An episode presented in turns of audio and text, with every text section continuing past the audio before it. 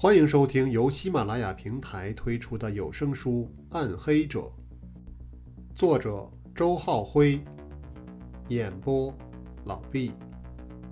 第三十集。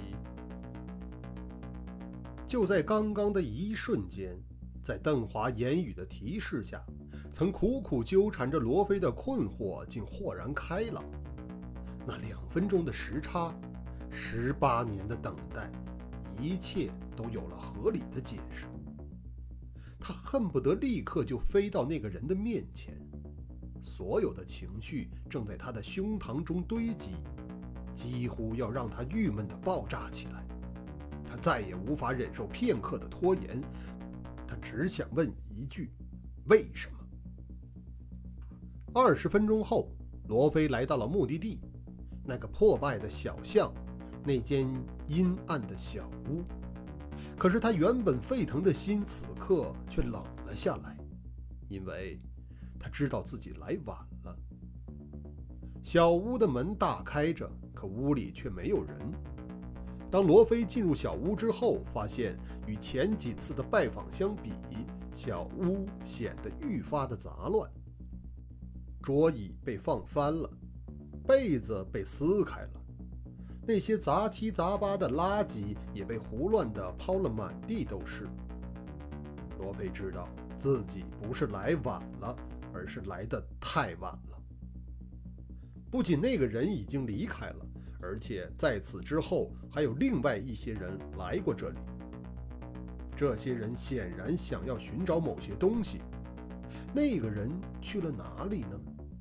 后来的人在寻找什么呢？他们找到了没有呢？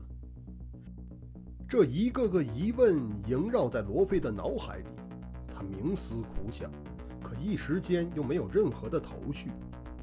是的，那个人知道自己会找来。当上次自己提出那两分钟时差的疑问之后，他就一定知道自己会找来，因为那个家伙太了解自己了，他深深的知道。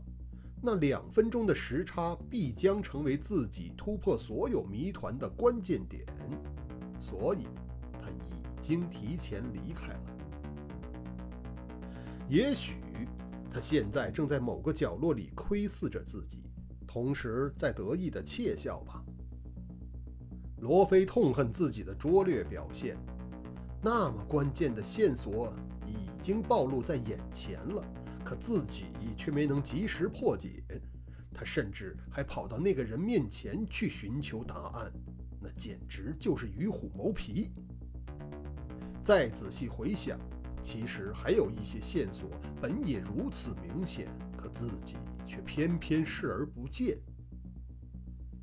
比如邓浩明留下来的探案日志，罗非清楚地记得那上面有关爆炸案幸存者的描述。一九八四年四月二十五日，小雨。前几天的调查一直没有什么收获，而今天终于有了转机。下午，爆炸现场的那名男子终于苏醒了，可是我对他进行询问时，他却什么也想不起来了。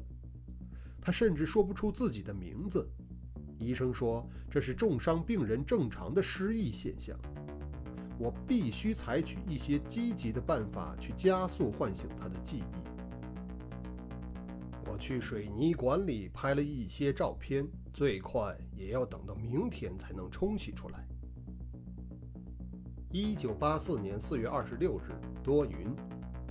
我把水泥管的照片给那名男子看了，他开始仍有些茫然，后来我又向他展示了那些铜线。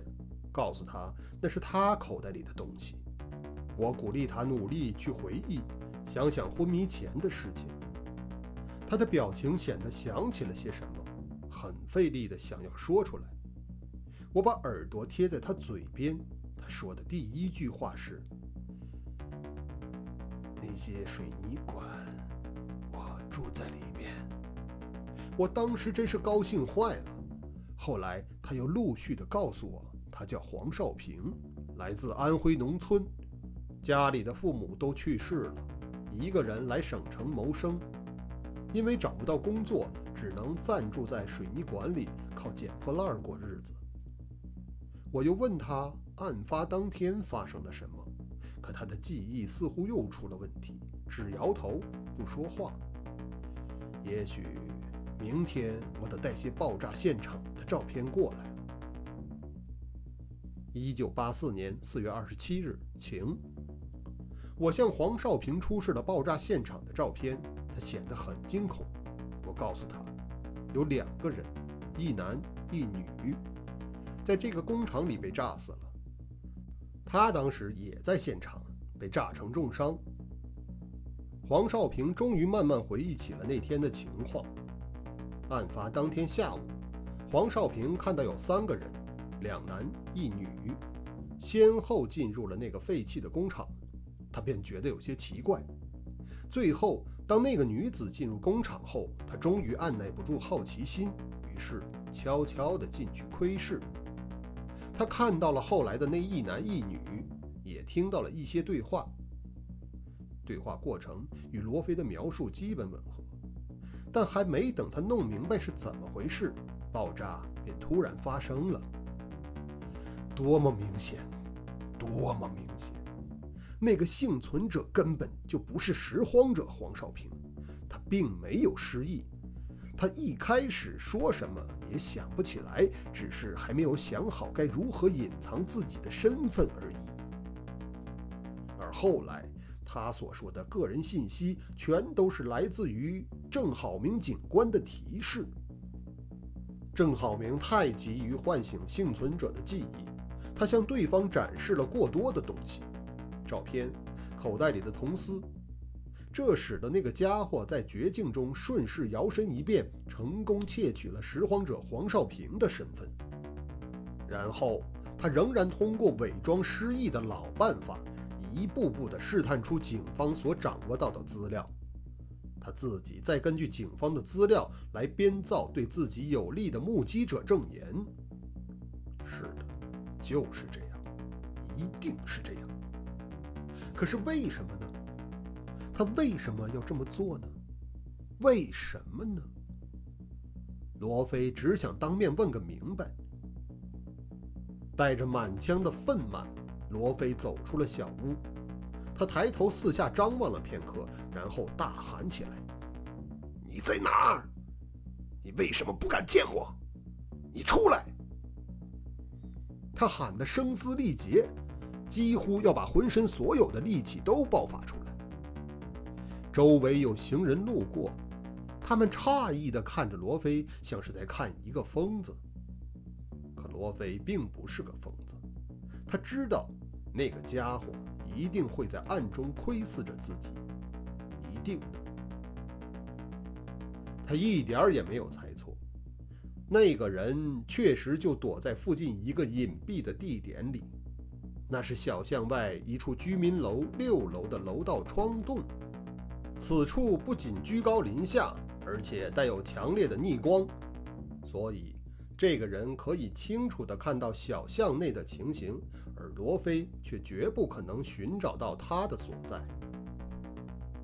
在刚刚过去的几十分钟里，这个人首先是看到几个黑衣男子进入了自己曾居住多年的小屋，他知道。那些人是谁？他也知道他们为何而来。他甚至为此而长出了一口气，因为这意味着自己的计划又多了一分成功的可能。是的，这是他临时应对的一步棋，非常的仓促，但是看起来又非常的成功。穆剑云就是他的棋子，他本不需要这步棋的。但他在面对一个难缠的对手，是后者逼着他祭出了这最后一招。那个对手终于也寻到了小屋，这也印证了他的判断。当他听到那两分钟的时差之后，他就知道罗非一定会找回来的。他们之间终究是躲不过那一场对决，面对面的对决。我并不是不敢见你，只不过这里不是合适的地点。他喃喃自语着，声音如鬼魅般嘶哑。然后他一步步地向楼下走去，拄着拐杖，步履蹒跚。该结束了，让我们共同谱完这最后的乐章吧。他在心中暗暗感叹道：“不管之前的乐章多么华美，如果缺少一个漂亮的休止符，那终究不会是一件令人满意的作品。”十月二十五日中午十一点零三分，兴城路碧芳园饭店。兴城路位于省城开发区中心位置，周边聚集了许多新兴的高尖企业，其员工多为年轻的白领，因此这条路也被市民们戏称为“白领路”。碧芳园饭店位于兴城路南路口内行一百米处。饭店规模不大，但装修典雅别致，颇受白领阶层的钟爱。此刻过了十一点，已有三三两两的男女陆续前往店内。虽然还没进入上课高峰时段，但店内的工作人员已井然有序地忙碌了起来。这时，他们迎来了一名特殊的男子。这名男子穿着长襟风衣，宽大的连衣帽罩在头上，顺带遮住了上半个脸庞，而他的脸上又戴了一副白口罩。将下面半张脸也遮挡了起来。他低着头，将整个身体紧紧地缩在那件风衣中，像是一个经不得半丝秋风的虚弱病人。而男子的行动进一步证明了他的身体确实存在着某些问题。他拄着拐杖，右腿在地上虚拖着，似乎很难用上力量。他就这样侧歪着身体，艰难地一步步挪到饭店之内。在这个白领聚集区，很少见到这样的客人。尽管感到有些奇怪，可是服务员小红还是热情地迎了上去。“先生，您一个人吗？”他彬彬有礼地问道。男子却不理不睬。他径直向着饭店角落里的一张餐桌走去。那张餐桌的位置非常闭塞，接触不到任何对外的窗口，所以客人们都不愿意在那里就餐。可那名男子却偏偏在那张桌子前坐下了。不仅如此，他还特意选了贴近两墙侧边的那个位置，这样他就窝在了一个狭小的角落里。不过，他从那里却可以轻松地看到店内的全貌。小红把菜单送到了男子面前，却被男子轻轻地推开了。“我不吃饭。”他嘶哑地说道，气若游丝，像是从肺管深处竭力挤出来的一样。“找你们老板。”“您找他有什么事吗？”小红诧异地打量着对方，难道是老板的熟人？可男子还没有摘下口罩，而且他一直低着头，实在是看不清半点相貌。那男子又吐出两个字来：“要债。”小红摇摇头离开了。既是要债，他便没有能力处理此事了。于是他前往后堂通知了老板娘。老板娘名叫郭美然，是一个二十七八岁的女子，性格泼辣，也有着几分姿色。每天临近中午的时候，她都会来店里查看一天的准备情况。听到小红的汇报之后，她便从后厨走了出来，先是在柜台后远远地观察了一番，可记忆中却搜不出与这样的男子有什么债务瓜葛。犹豫片刻之后，他决定上前当面问个问题，争取在中午高峰前把事情解决了。郭美然并不惧怕这种人，虽然她只是一个女流之辈，但处理这种对外的事宜却是颇有两把刷子。先生，你找我吗？他走到桌边问道。男子略略侧头瞥了他一眼。我来讨债。郭美然笑了笑。我什么时候欠你的？你不欠我的，我是帮别人要债。哦，听说是给别人要债，郭美然就更不惧了。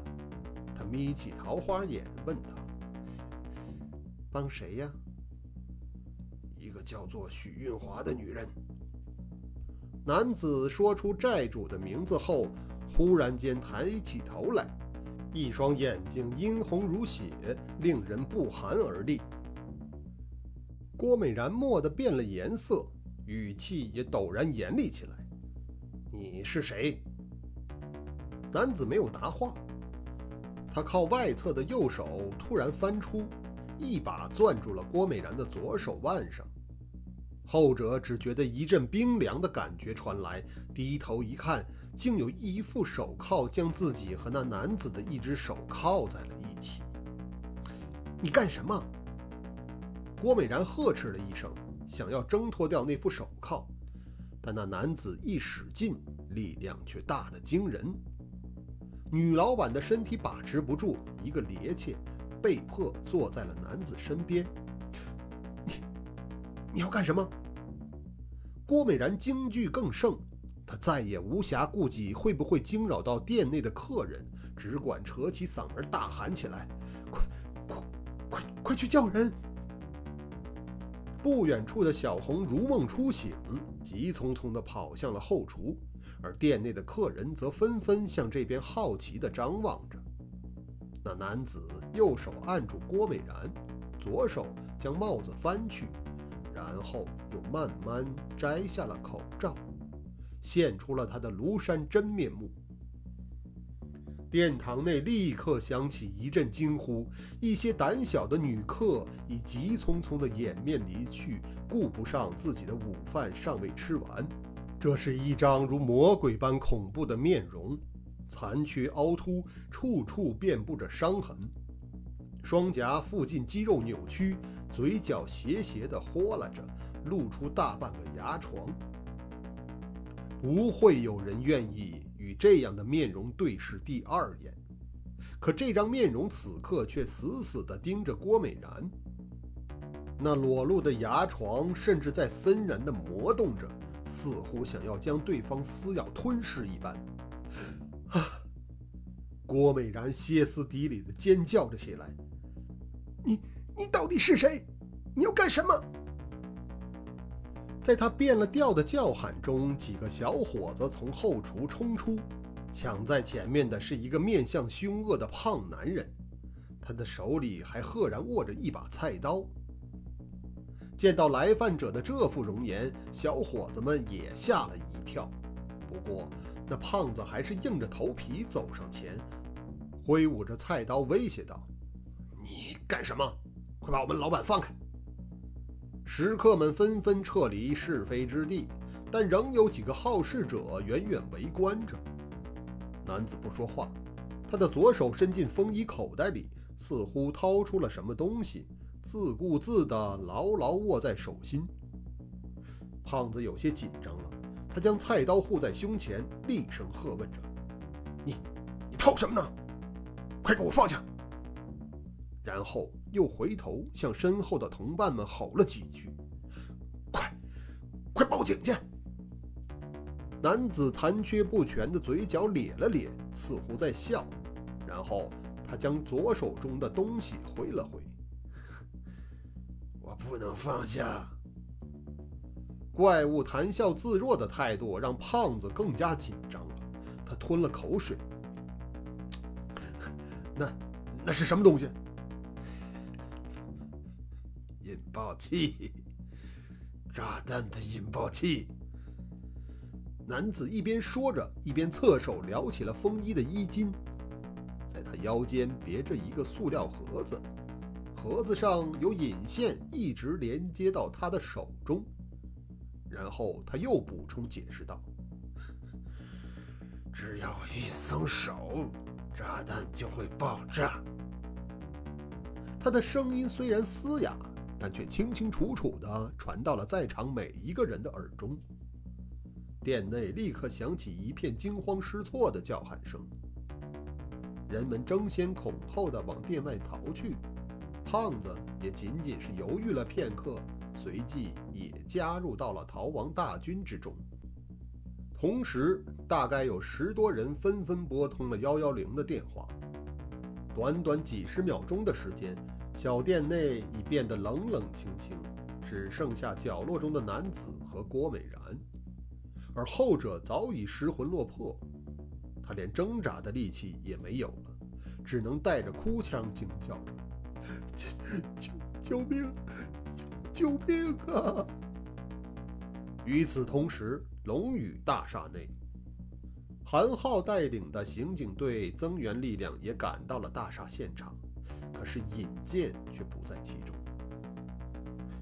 尹健呢？柳松在队伍中寻找着，这可是他目前最关注的目标。哦，我也不知道。韩浩皱着眉头。开完会之后，他就不见了。现在打他的手机也打不通。他跑了，他一定和熊队的死有关。柳松激动地嚷了起来：“你为什么不派人去抓他？我的人跑没跑，还轮不到你来判断。”韩浩瞪了柳松一眼，毫不客气地说道：“现在，我们的首要任务是保证邓华的安全。”这是上级一再强调的精神，希望你明确这一点，否则我有权将你清除出四幺八专案组。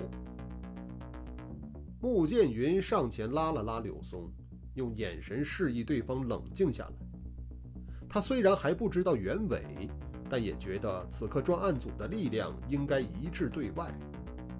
即使尹健真的负案在逃。要追究韩浩的失职，也得等打完了眼前的关键战役再说。柳松做了一个深呼吸，把心中的气闷压了回去。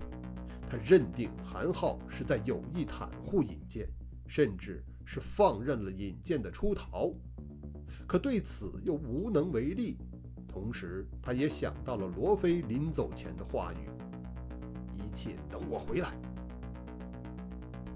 是的，他相信那个来自龙州的警官有能力控制住局面。只要他能够及时赶回来，真相便能够被揭开，那些犯下罪恶的人，谁也无法逃脱。